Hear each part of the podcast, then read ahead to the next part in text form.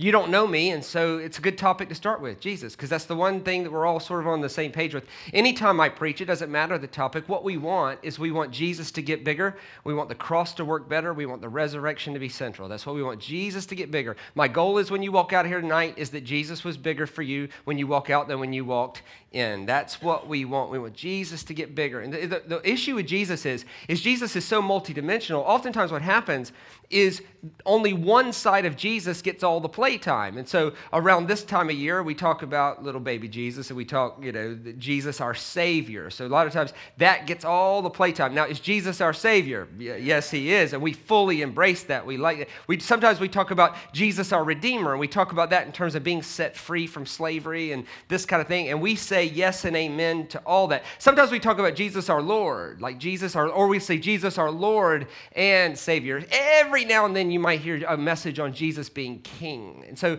but what, what I want to do is I want to talk to you tonight is I want to talk to you about another side of Jesus um, that doesn't in any way diminish the first four I just mentioned. You, you just can't cover everything in one night when it comes to Jesus. But it's a side of Jesus that doesn't get a whole lot of playtime. And, and I want to talk to you about it. I want to talk to you about uh, Jesus, our rabbi. And I want to talk to you about what it meant to be a disciple of a rabbi in the first century. I want to talk to you not just about, my question tonight is not, are you saved, so much as it is, is Jesus in charge of how you're living your life? If you are going to build a relevant church right here in Irving, Texas, we cannot simply present Jesus as a ticket to heaven instead of hell. We have to present Jesus as the answer to a way of living. And I, and I want to open this up and I want to talk to you about Jesus. And my hope is, is in the next four 40 minutes, you'll fall in love with Jesus even more than you ever have before. This is Matthew chapter 4, if you guys could bring that up. This is uh, the calling of the first four disciples. And here's what it says As Jesus was walking beside the Sea of Galilee, he saw two brothers, Simon called Peter and his brother Andrew. And they were casting a net into the lake, for they were fishermen. If you're a note taker, the for they were fishermen part's pretty important. We'll come back to that in a second. Come, follow me, Jesus said, and I'll send you out to fish for people. And at once they left their nets and followed him. That is a strange response. We'll talk about that in a second. And going on from there, he saw two other brothers, James the son of Zebedee and his brother John. And they're in a boat with their father Zebedee preparing their nets. And Jesus called them. And immediately they left the boat and their father and followed him. That makes no sense. What would possess grown people to leave everything they know to follow a guy whose sales pitch is literally this compelling follow me. Okay. You're talking about grown men leaving wives, families, children, jobs, communities, and boats to follow a guy. Now that's pretty serious. Like if you're here tonight and you're married, how'd that conversation go? hey, honey, how was your day? It's all right. What'd you get up to? I quit my job. You did what? This is first century Palestine. We're sort of slaves to Rome. How are we going to make a living? Why would you quit your job? I don't know. This hippie looking guy came by, told me to follow him. I thought it was a good idea, so I quit my job. Follow him. Where are you going to go? He didn't say. When are you coming back? Didn't say that either. I'm just going to go with him. How would that possibly go? And you're talking about grown men leaving everything. And Jesus doesn't just find two lonely fishermen having a bad fishing year, he goes four for four. Then he goes five for five. And if you know the story, he ends up going 12 for 12. And then he has to start turning people away at the door. What on earth would compel grown people to leave everything wives, children, jobs, families, communities, and boats to follow a guy on a sales pitch that is literally this compelling? Follow me. And he does it very, very well. It happens again. This is Mark chapter 2. This is the calling of the fifth disciple. So just so you're following me, first four disciples were fishermen. Fifth disciple was a tax collector. Let me read you his account. This is Mark chapter 2. It says this Once again, Jesus went out beside the lake. A large crowd came to him. He began to teach them. And as he walked along, he saw Levi, the son of Alphaeus, sitting at a tax collector's booth. Follow me, Jesus told him. And Levi got up and followed him. There's five for five. Six for six, seven, 12 for 12. Grown people leaving everything they know to follow God. You might be thinking, yeah, but Shane, he was God in flesh. They didn't know that. They didn't figure that out. Too. And then when they figured out he was claiming that, most people left him. You don't gain credibility by coming out of the wilderness and saying, by the way, I'm God in flesh. People do not believe you when you do that. There must have been something else going on. And when I learned this, I couldn't believe how much it affected my life. And if it affected me greatly, maybe it will you. I want to take you on a journey tonight about what it meant to be a disciple of a rabbi in the first century. See, to understand this story, you have to understand that in that culture, every Hebrew boy longed to be a rabbi. It was the highest honor to be someone entrusted with teaching scripture. But at the end of the day, only the best of the best of the best of the best of the best of the best of the best of the best of the best of the best of the best made it. It's sort of like this How many boys in Dallas, Texas dream of playing for the Cowboys? All of them. How many of them are going to play for the Cowboys? None of them. That's how it works. Why? Because it doesn't matter how good you are at high school, college, everybody's that good. Everybody's better than you. And at some point, it doesn't matter how good you are at football or basketball or hockey or whatever your sport was. It doesn't, baseball, it doesn't matter. At some point, 99% of all boys are told, I'm sorry, you do not have what it takes to play at the next level. You're going to have to go earn a living somewhere else. But the best of the best of the best of the best of the best of the best of the best of the best of the best somehow make it, which is why every 40 year old man in the room has a back in the day story right? And back in, yeah, back in the day, I was pretty, man, I'd have made it. You know what? I'd have, I'd have made it. I'd have made it if it wasn't for my knee. I did my knee. I'd have, I'd have made it. No! You just weren't that good. And everybody knows that. It was the same way with being a rabbi. In order to be rabbi, you had to be the best of the best of the best of the best of the best of the best of the best. Same way. Let me show you how they cut people. In order to be a rabbi in Jesus' day, first, you had to memorize Leviticus by age six. You had to memorize Leviticus before the age of six. Last I checked, you can't read before six. So you had to memorize Leviticus based on your father's memorization of Leviticus and him quoting it to you. Different message, different day. If you memorized Leviticus by age six, you graduated into the first school. Let me show you the name of the first school, if you could bring that next slide up. It's called the Bet Sephar. Now, uh, social scientists tell me that you're going to forget 96% of everything I say by Wednesday. That is highly depressing because I've worked hard on this. However, they also say that you can remember more if I get you to do some things. So I want you to repeat this with some Go Cowboys, Stars, Mavericks, and Rangers gusto, okay? Whatever your team is, I want everybody to say this Bet Safar. Ready? Go. Bet Safar. That was really good. We'll have some fun. Let's try that again. Ready? Go. Bet Safar. Now, Bet Safar literally translates the school of the book. Think of it as elementary school. It lasted from 6 to 12, the Bet Sephar. And from 6 to 12, you had to memorize the entire Torah Genesis, Exodus, um, Genesis, Exodus, Leviticus, Numbers, and Deuteronomy. You had to memorize the entire thing. At the end of the Bet Sephar, you had to prove that you had memorized the entire book. They had a certain way of, of doing that. If you had memorized the entire book, it qualified you to take an exam, which leads to this question. If to even qualify to take the exam, you had to memorize the book, what could they possibly be testing you on? Glad you asked.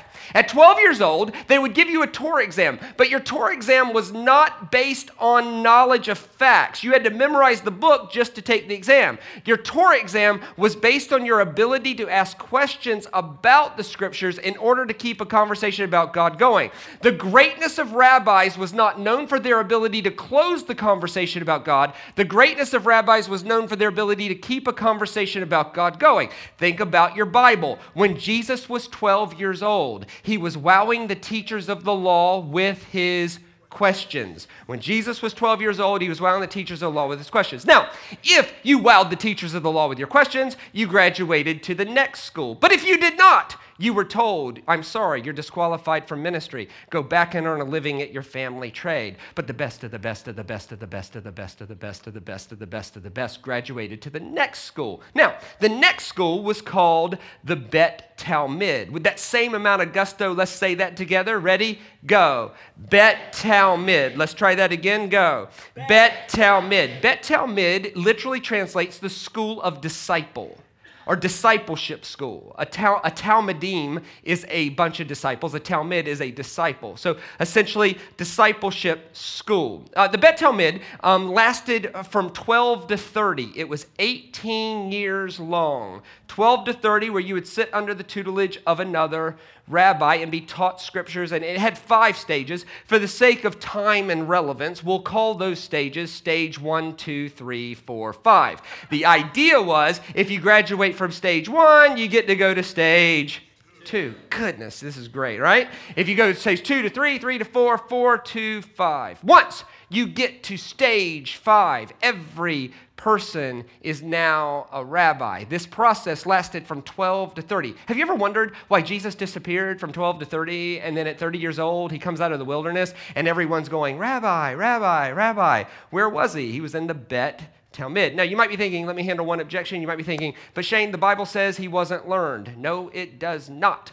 The Bible does not say Jesus wasn't learned. The Bible says there was a group of people who accused him of being unlearned, but those same group of people also accused him of being full of Beelzebub and out of his mind. I don't think he was either of those either, right? Right? Listen, they didn't just let any redneck stand in the temple and preach from the scriptures, right? They didn't just let any redneck do that, right? You had to have some sort of credential. Jesus shows up anywhere in, anywhere in Israel. Jesus shows up at a synagogue, and what do they do? Rabbi, read us the scriptures. Why? Somebody asked me one time, Shane, what evidence do you have Jesus was a rabbi? Mm. My evidence that Jesus was a rabbi was they called him rabbi, right? right? This is how they did that. Now, when you get to the end of the Bet Talmud, stage five, stage five is the most important stage. Everybody is a rabbi. It's not a question of if you're a rabbi or not, it's a question of what kind of rabbi will you be. There were two types of rabbis there were rabbis with authority and rabbis without authority. 99.9% of all rabbis were rabbis without authority, but the best of the best of the best of the best of the best of the best of the best of the best of the best of the best of the best. About one every two or three generations, a rabbi would come along so special that they would endue him with a special title, a rabbi with authority. Now, a rabbi without authority was a rabbi just the same. Here was the main difference. If you were a rabbi without authority, you had to teach the scripture the same way your rabbi taught you. A rabbi's way of teaching scripture, the way he interpreted it, was called his yoke. And so a rabbi's way of teaching scripture, way of living, what he bound, what he loosed, what he allowed, what he forbidded, that was called a yoke. And if you did not have authority, you had to teach the scripture the same way your rabbi taught you so that you would pass his yoke down to the next place, then to the next, then to the next, then to the next. But if you were endued with a special ordination, a rabbi with authority, it meant you could make up your own yoke. You could make up your own way of doing things. Now, let me show you the word. This is the word for rabbinical authority. Hit that next one. This word is very important. It is called samika. This is the word that we need to learn the most. So, everybody, with that same amount of gusto, want everybody to say samika. Right? Let's try that again. Ready, go. Samika. Now, if you want to sound a bit ancient, ancient Middle Eastern, right? Here's what we're going to do. We're going to go samika, and then we're going to go, all right? Because it's not really in this word, but it's a cool sound, all right? So I want everybody to do that. So what we're going to do is we're going to do samika. Everybody do that. Samika. Right, that's very good. It's very good. Let's try that again, right? So in, in first century, there were rabbis without authority, but then every now and then there were rabbis with samika. So you were either a rabbi without authority or you were a rabbi with samika. Now, when I do that, you got to do that a little better than that. Ready? Samika. Right. Now, here's how they determined who had authority and who didn't. When you graduated from rabbi school, they baptized you. A baptism was your graduation. Think about your Bible. When Jesus was 30 years old, he went out to the desert to be baptized, right? Now, here's how they determined who had Samika and who didn't. At your baptism, you had to have two verbal witnesses to your authority. Think about Jesus' baptism. When Jesus was 30 years old, he went out to the desert to be baptized. And John says, Behold, the Lamb of God who takes away the sins of the whole world, whose sandals I'm not worthy to untie. Witness one. John baptizes Jesus, and Jesus comes up out of the water as a, just a regular old normal rabbi. until a second voice speaks. This is my beloved Son, in whom I am well pleased. And there was thunder and lightning and birds and rainbows. In other words, God the Father essentially says, if no one else is going to speak up, I will. And Jesus left the water that day, not just as a rabbi, but as a rabbi with Samika.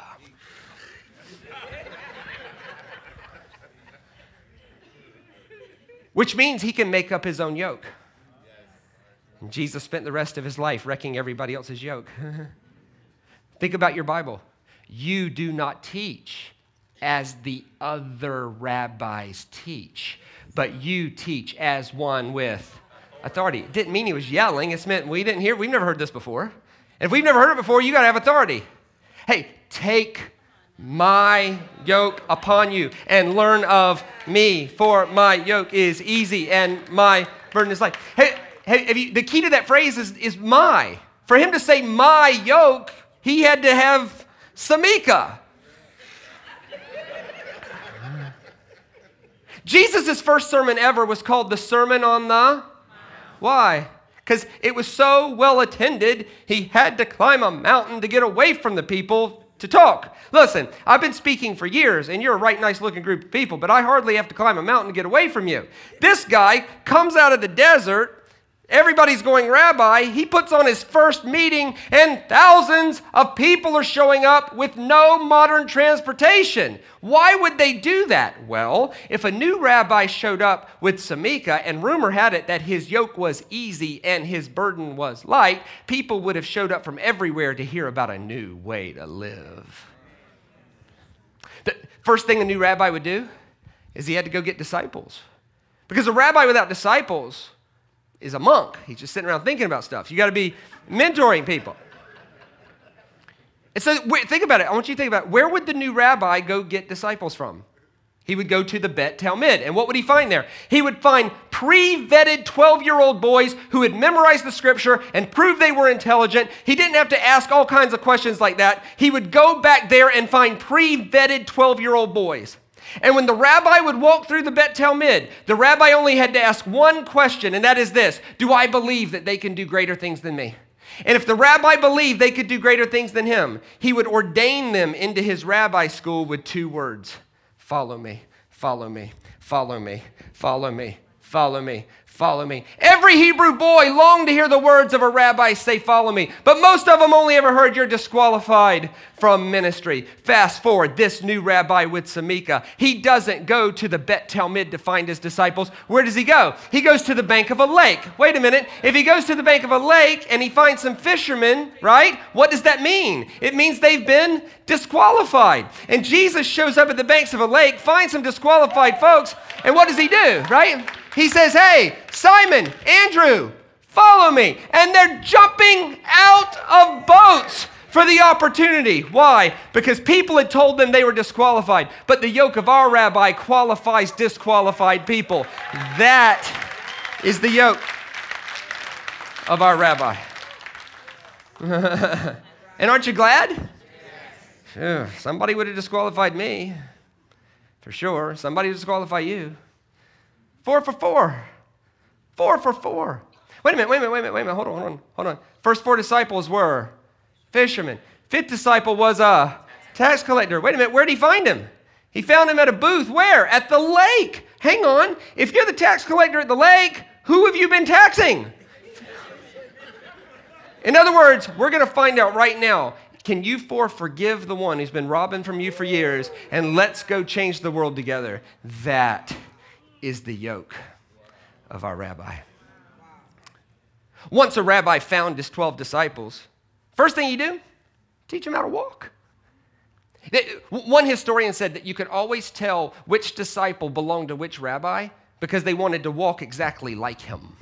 They wanted to follow exactly, which makes me wonder if there was like a first century rabbi with a limp or something. I, I don't know. Because they, like, you would always know. And so he would teach them to walk behind them. And, and, oh, by the way, um, you guys aren't bored, are you? Everybody's good? Okay, good. All right, so you could always tell who the best student of the day was because the best student of the day got to be the line leader. just like now. And the rabbis wore these special shoes, right? They would just throw up dirt. And you could always tell who the best student of the day was because they were following the closest behind the rabbi. And they were the one, when they got back to temple, they were the one that would be covered in, in dust fr- from, from their waist down, right? So they'd be covered in the dust of the rabbi from their waist down. But this was not, this was not dust you wanted to wash off. This was dust you wanted to show off because it was an honor to be covered in the dust of your rabbi because it meant you were walking the closest behind him. So you'd go back to temple and you'd be like, Check out my dust, right? Right? Hey, mem- remember what Jesus said? He said, if you ever go to a place and they don't accept you, simply shake the dust off. Yeah, that's not a curse. How does a guy, how does a guy tell them to tell people to bless their enemies but shake the dust off your feet? If but no, shaking the dust off your feet is in other words, if you go to a place and they don't accept you, um, still give them the greatest blessing you could give them because it was an honor to be covered in the dust of your rabbi. Which leads me to this question You'll either be covered in the dust of your rabbi or you'll be covered in the dust of your own issues. What is it for you? You'll either be covered in the dust of your rabbi or you'll be covered in the dust of your dad, your mom. Why do you act that way? Well, you should know my dad. Yes, but you're 40. you'll either be covered in dust of your rabbi or you'll be covered in dust of your mom, your dad, your denomination. Or my personal favorite, the way I was always taught. As if that's going to stand the test of time. We are not called to be covered in those things. We're called to be covered in the dust of our rabbi. And, by the way, unless you've been given special samika, unless you've been given special samika, and you haven't, you have to teach the yoke of your rabbi. You don't have the authority to create your own yoke if we are disciples of the rabbi. It doesn't mean simply that we get to go to heaven when we die. That's a beautiful part of it. Resurrection is a beautiful part of it. I'm simply talking about as you're living here today, what gives you the right to change his yoke? You can't change his yoke and then wonder why people don't buy what we're selling. Which leads to this Is there any place you've changed the yoke of your rabbi? I love the yoke of our rabbi. I love Jesus. There's this one time. there was this lady, and she was caught in the act of adultery. Like in the act. In the act. Now, that's not a great spectator sport, even when, you know, it's appropriate, but to be caught in the act of adultery is really, really bad. Now, you guys know your Bible, right? What does the Bible clearly say must be done to her? She must be? Right. So they bring her to Jesus. Why? Think about it. Why do they bring her to Jesus? They need someone with authority, right? They need someone with authority. And so they throw her at Jesus' feet and they say, Jesus, the scriptures say to stone her. What's your yoke say? Now, Jesus is in a conundrum, isn't he? Does Jesus want to stone the lady? No way. Is he supposed to fulfill scripture? Yes, he is. Man. So, what does Jesus do? Jesus says, Okay, yep, you're right. The scriptures say stone her. So I say stoner. There, I've kept scripture. But wait a minute, I have samika, which means I can make up my own yoke. Hold on, the scriptures say stoner, so my yoke says stoner. But my yoke also says you can't throw stones unless you're perfect. hmm? And everyone gets tired of holding their stones. It says they all go away. And then Jesus looks at her and says, Woman, where are your accusers? I love that question. Not what did you do, not tell me about it. No. Lady, where are your accusers? She says, They're not here. He says, Great, then neither do I condemn you. Why? Why? The Torah says you have to stone someone caught in the act of adultery, but the Torah also says you have to have two witnesses to condemn someone. Jesus couldn't make her sin go away, so he simply made the witnesses go away, which automatically declares a mistrial. That is the yoke of our rabbi. Which is why there is therefore now no condemnation to those who are in Christ. It's not that you don't sin, it's just there'll never be enough witnesses to condemn you by the law of God.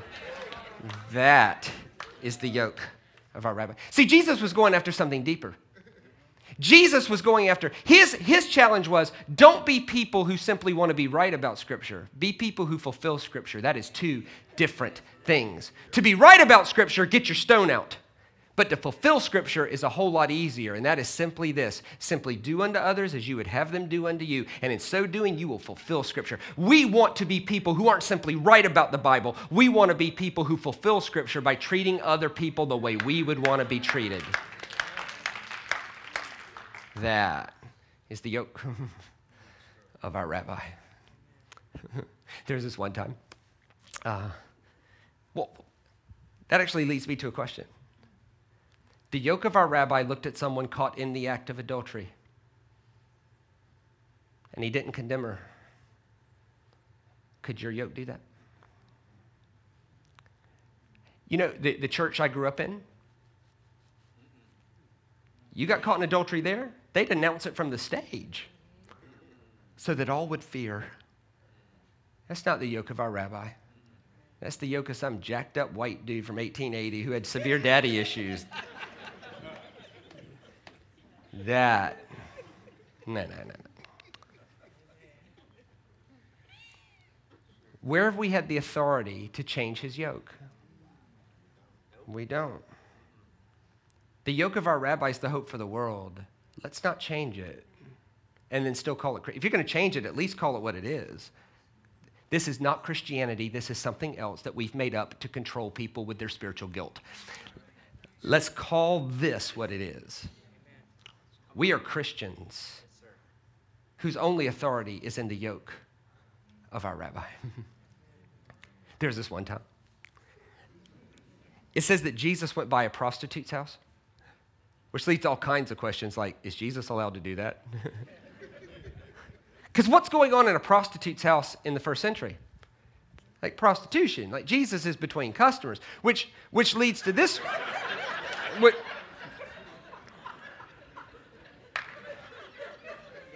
Which leads to this question Would there be a worse place ever to run into Jesus? right? Imagine that. You come out of the back room, you're like, Oh, Jesus! Hey, man!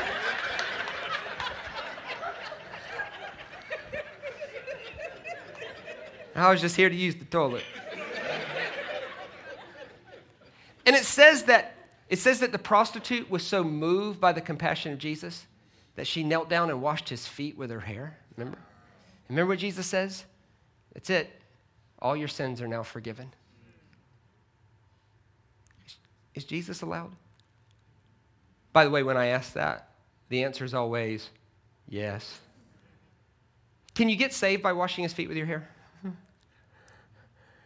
No temple visit, no sacrifice, no sinner's prayer, no altar call, no Romans 10, 9, and 10. I know it surprises some people that anyone got saved before the book of Romans was written, but they did.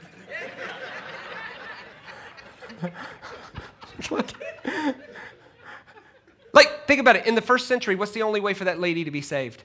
Temple ritual. Who's not allowed in the temple? Prostitutes. So Jesus circumvents the entire oppressive system and he calls her forgiven because she washes his feet with her hair. And aren't you glad that's not the rule? Like, sir.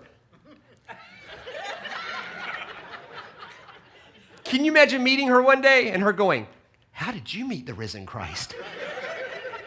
And you're like, Wow, I came to Embassy City Church. The Holy Spirit moved my heart, and I came forward and I prayed a prayer and asked Jesus in my heart, be my personal Lord and Savior. Changed my life. Best day of my life. How would you feel if she went, What? You didn't wash his feet with your hair? Oh, no, I'm in. You're out. I'm right. You're wrong. Like, with all due respect to you, sir, for you to wash his feet with your hair, it'd be a three man job. You had to be turned upside down, used like a buffer. There's this one time. Jesus is speaking, and um, this is very chaotic. He's, it says that there was a paralyzed guy who couldn't get in. And so his friends took him to the roof. Remember the story? And they cut a hole in the roof and lower him down. That's chaotic. I don't care how good of a speaker you are, if someone repels from the roof, it's over. remember the story? What happens? It says, And Jesus saw the faith of his friends and proclaimed his sins forgiven.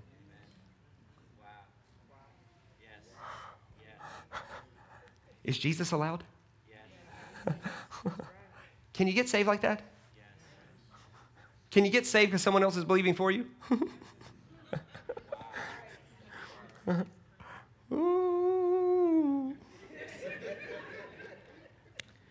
You say, Shane. How far do you take that? I don't know. That's all above my pay grade. I just know it's in there. I don't know how far to take it. But I do know this. If you're here tonight and you're a mom and you're believing for your unbelieving children, you keep doing that. Jesus sees that stuff. yeah. A later writer said it this way Don't you know it's the faith of a saved wife that can save her unbelieving husband? Somebody asked me one time, they said, What are you saying, Shane? What are you saying? You saying you can go to heaven by marrying the right woman? Okay, first, if that's your question, you have missed my point entirely. That's first. Um, uh, a second, can you go to heaven by marrying the right woman? I have no idea. I do know if you marry the wrong one, you will live in hell today. That is a fact. you, yeah, you'd be praying for a comet to come to earth to give you sweet relief.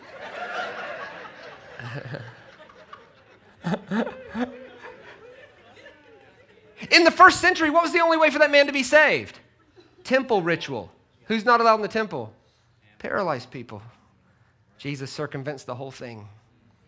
You know, the yoke of our rabbi existed in the Old Testament too. You know, Hebrews 11, by faith Abraham, by faith Moses, by faith David, by faith Solomon. You go back and read their stories, they were all jacked up beyond all recognition.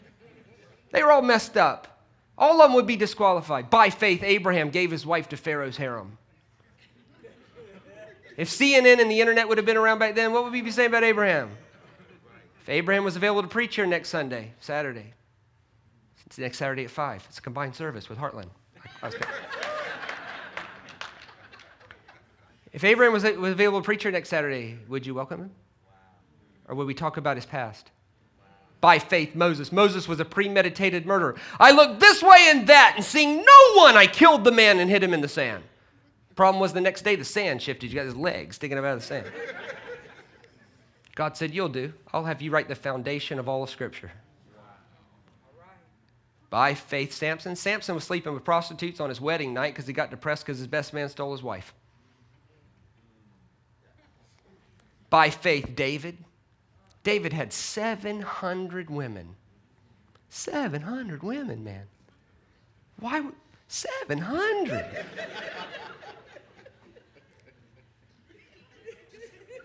and he still went and got the one he wasn't supposed to have? And you know, there are some Christian denominations that, according to their bylaws and writing, would never have David preach from their pulpits. Yet they'll open a book he wrote, call it the Word of God, and fail to see the hypocrisy in that. Don't hold people's failures against them too long. Come on. By faith, Solomon. Solomon had a thousand, outdid his dad by three, a thousand women. A thousand. God said, I'll have you write the book on wisdom.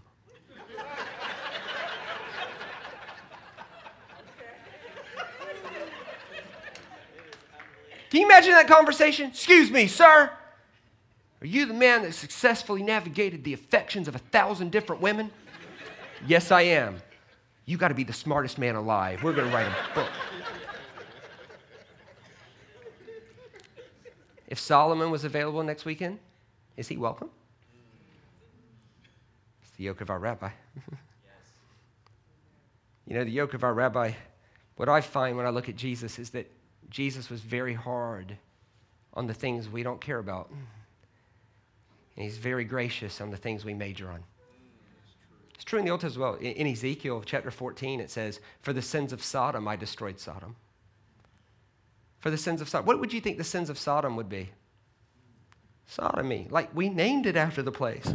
Look, when your name becomes a verb, that's a bad day, right? Like if you walk out of here and go, man, he Shane Willarded me. I don't even know what that means. That's bad, right? For the sins of Sodom, I destroyed Sodom, and her sins were pride, apathy, laziness, gluttony, and overlooking the poor.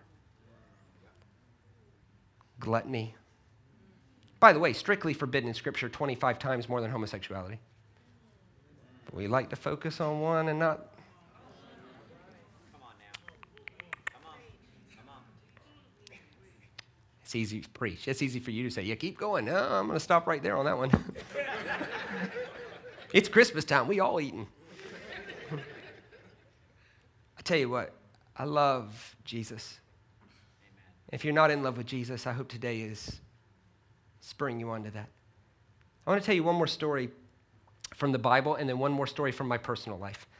The reason is, is because I could talk about Jesus all night, but then you'll get hungry and you'll turn on me. And we don't want that. And, and, and I'd much rather leave you wanting more than less. And we can always come back and talk about Jesus some more.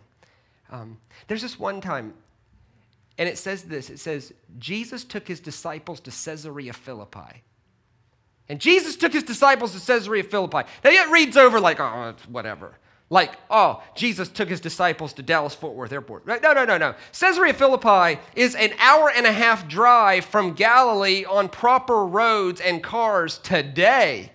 This was not something you just hopped over and walked to. This was a massive journey.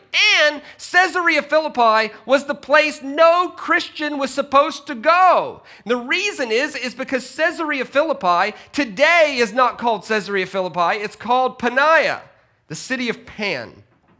Caesarea Philippi in Jesus' day was the headquarters of the worship of a goat god named Pan. And you would never, ever go there because Pan was debaucherous. Whatever the worst thing going on is tonight in Dallas, Texas, is Nickelodeon compared to that. Unbelievable stuff. Let, let me show you a picture of the middle of Caesarea Philippi. Let me show it to you. Here it comes here. This is, uh, uh, this is a picture of the middle. I took that, listen, I took that picture myself standing in Caesarea Philippi, which is why it's so professional. I didn't even bother not to notice the guy's arm in the bottom left. But nonetheless, I'm not a professional photographer. I'm a professional teacher. There we go. This, I'm standing in the middle of Caesarea Philippi. Now, what you're looking at there, see the big cave? That cave was called the entrance and exit to hell. To the right of that cave is the ruins of the temple to the goat god Pan. This is about a 250 foot high rock face mountain. And Pan had his temple right there, and then there was a grotto in front. And here was the problem Pan received worship through intimate acts with goats. So here's what would happen 24 hours a day, seven days a week, people were being intimate with goats on the public street right there. And it wasn't because they liked goats, it was because they were taught if they didn't worship Pan properly, he would get mad. And if Pan got mad, he would open up that cave and he would swallow you into hell. Can you imagine the open aired sexual immorality debauchery that would have been going on right there in that public street? Jesus took his youth group there. All this nonsense going on. And remember what happens? What happens? He has to focus them. Remember? They're all all over place. Remember what he says? He says, Hey, Peter, hey, hey, Peter, right here, bro, right here. Who do you say that I am? Peter shakes it off. He says, Wow. He says, You're the Christ, the Son of the living God. And Jesus says, That's right. And upon this rock will build a church, and not even the gates of hell will prevail against it. In other words, Jesus went into that center of debauchery and he didn't tell them to stop. He didn't say, I'm going to judge you for this. The reason they were doing it was because they were scared of judgment. He goes into that cesspool of debauchery and he stands over the gates of hell and he says, Bring it on. You're acting like that because you're scared of this. This has no power. That is the yoke of our rabbi.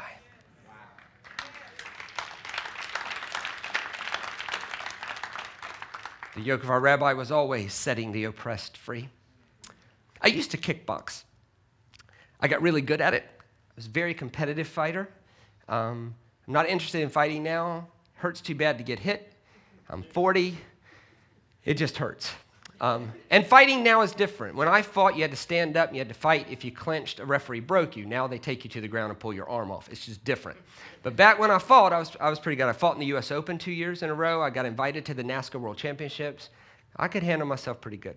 Um, and so, uh, you know, when you go to these things, you get these trophies. And so my mother, who was quite proud of me, she, uh, she had this shrine room in our house that had all my trophies and stuff in it. So I got back from the US Open one time, and all my friends from the neighborhood were coming over and looking at the trophies and this and that and the other. Well, there was this one guy in our neighborhood. His name was Kenneth Brown. Now, Kenneth Brown, I am six foot two. I am 187 pounds today. Kenneth Brown was six foot two, 205 pounds in the eighth grade, right? He was one of these freaks of nature who was like shaving in the fourth grade. You know what I'm talking about? You know that one kid? It's like, we're going to recess. Where are you going? I'm going to shave, man. Right? It's like it, it was like weird. And either either he just developed early or he failed school six years in a row or something. But he was huge.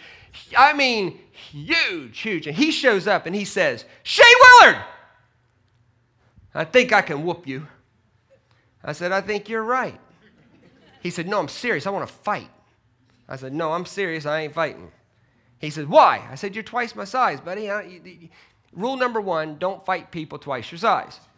He said, I went and bought boxing gloves to prove I could whoop you. And I went, Whoa, whoa, whoa, whoa, whoa. You mean a boxing match? No, you, oh, not a fight where you can grab me and take me to the ground. And, you, no, you mean stand up and box. So if we clinch, someone, oh, we can do that. No, no, no, I thought you said a fight. No, you meant box. Okay, we could do that. So we went out in the yard and the friends made a ring. You can picture this, right? Fight, fight, fight, right, right. And so I got in the ring with Kenneth and I beat him half to death, hey. I was fast, he was slow.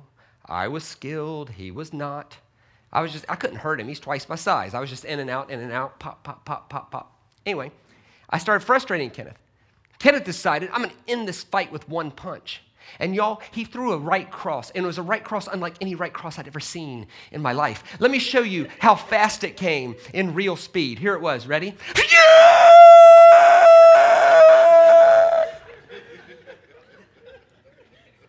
I actually had time to think.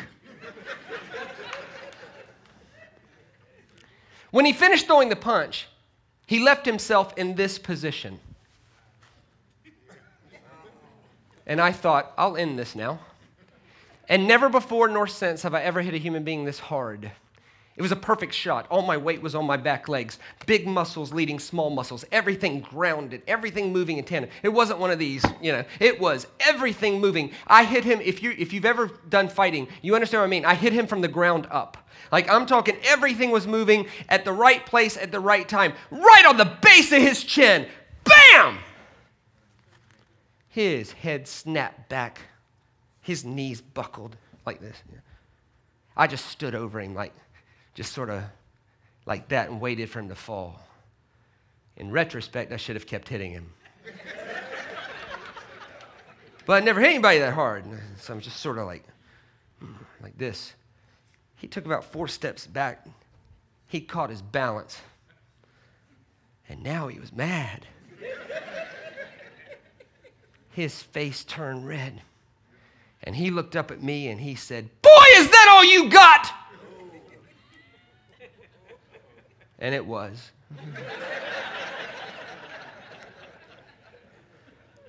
I'd hit him with everything I had, and he kept coming. How many of you know when you hit somebody with everything you got and they still come, you're, you're, you lose? I forfeited. You know what Colossians says? Well, Paul said it in the book of Colossians. He said the yoke of our rabbi was put on public display. Oh, bless your enemies. Oh, really? Forgive everybody? Oh, blessed are the merciful? Oh, let's see if you can live by that with 39 lashes, huh? How about that? How about some mocking? How about some scourging? How about some spitting? How about a fake trial where you're falsely accused of stuff, huh? Can you still forgive them? Can you still bless your enemies then? How about, how about walking across up a, up a hill? How about that? How about nails in your hands and your feet? Come on, come on, come on, come on! Come on, how about a crown of thorns? Come on, break it. You said, you said you would forgive me no matter what. You said bless your enemies. You said pray for those who despitefully use you. Come on, man, get us. Send some angels. Destroy us. Come on, break your yoke because if you break your yoke, you'll have no moral authority. Come on, come on. Come on! And they beat him and they beat him and they beat him and they beat him and they beat him and they beat him and they beat him and they beat him and they beat him and they beat him. And you know what he kept doing? He kept loving and forgiving and loving and forgiving and loving and forgiving and loving and forgiving and loving and forgiving. Any yoke that says Jesus is going to destroy somebody, that is not the yoke of our rabbi. That's the yoke of something else. I don't care if it's a 25 foot cross over the top of the building. If Jesus was going to destroy people, he would have destroyed them. That is the yoke of our rabbi. And they beat him and they beat him and they beat him and they beat him and they beat him and they beat him until they killed him. You can't do more to a guy than killing. And he died. And Peter tells us later what happened. Says that when Jesus died, he descended into hell and he preached to the dead. so they beat him and they beat him, and Jesus dies and he shows up in hell. And I think he looked at Satan right in the eye and he said, Boy, is that all you got? That was it. That, that, that right there. You thought you could destroy my yoke by killing me? No way. Because here's what's going to happen. Three days from now, I'm going to walk up out of here, and the whole three days I'm here, I'm going to preach to everybody here. I wonder how his altar call went. Mm-mm-mm-mm. You know, the Bible says that when Jesus rose from the dead, tombs everywhere emptied. I wonder where they came from. That is the yoke of our rabbi.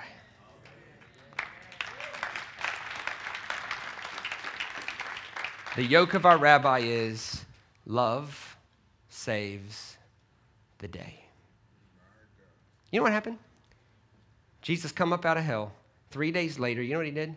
He cooked breakfast on the beach for the very person who denied him in public court. And you know what? You go back and read it. He doesn't bring his sin up. He just says, Peter, do you love me? Because if you still love me after all this, let's go change the world. That is the yoke of our rabbi. I hope that Jesus is a bit bigger for you now. Hope that you're in love with Jesus more right now than you have ever been in your life. I want to take a second. I want us to be quiet before the Lord. And I want you to bow your head and I want you to ask the Holy Spirit Holy Spirit, would you speak to me now? It does us no good to hear something and not change. If you're brave enough, I want you to ask this question inside yourself. I want you to ask, Holy Spirit, give me the courage to see things different and the irresistible urge to respond to what I see. Why don't you just ask this question Lord Jesus, where have I changed your yoke? Would you please forgive me for where I've changed your yoke? I had no right.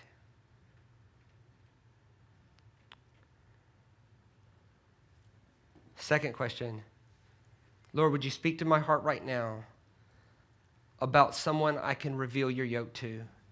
Is there anyone that you need to cook breakfast on the beach for? Is there anyone that's hurt you, denied you, betrayed you?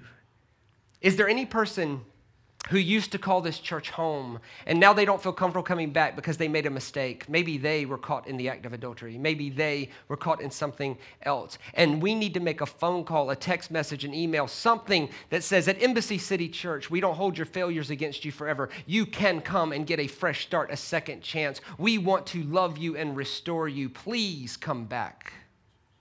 You're welcome here. Is there any place? That we need to reach out to the marginalized, the, the prostitute, the broken person, the paralyzed person, the, the disqualified. Lord, would you speak to us now? Maybe you're here tonight and you've never given your heart to Jesus. And you can feel it stirring in you. If, if you want to do that, you need something to say, you can say something like this Lord Jesus, I have no hope of saving myself. I'm choosing tonight to put my faith and my trust in your version of my life story instead of the one I've written for myself. I'm choosing your version of my life, and I say yes to the infinite possibilities that that brings.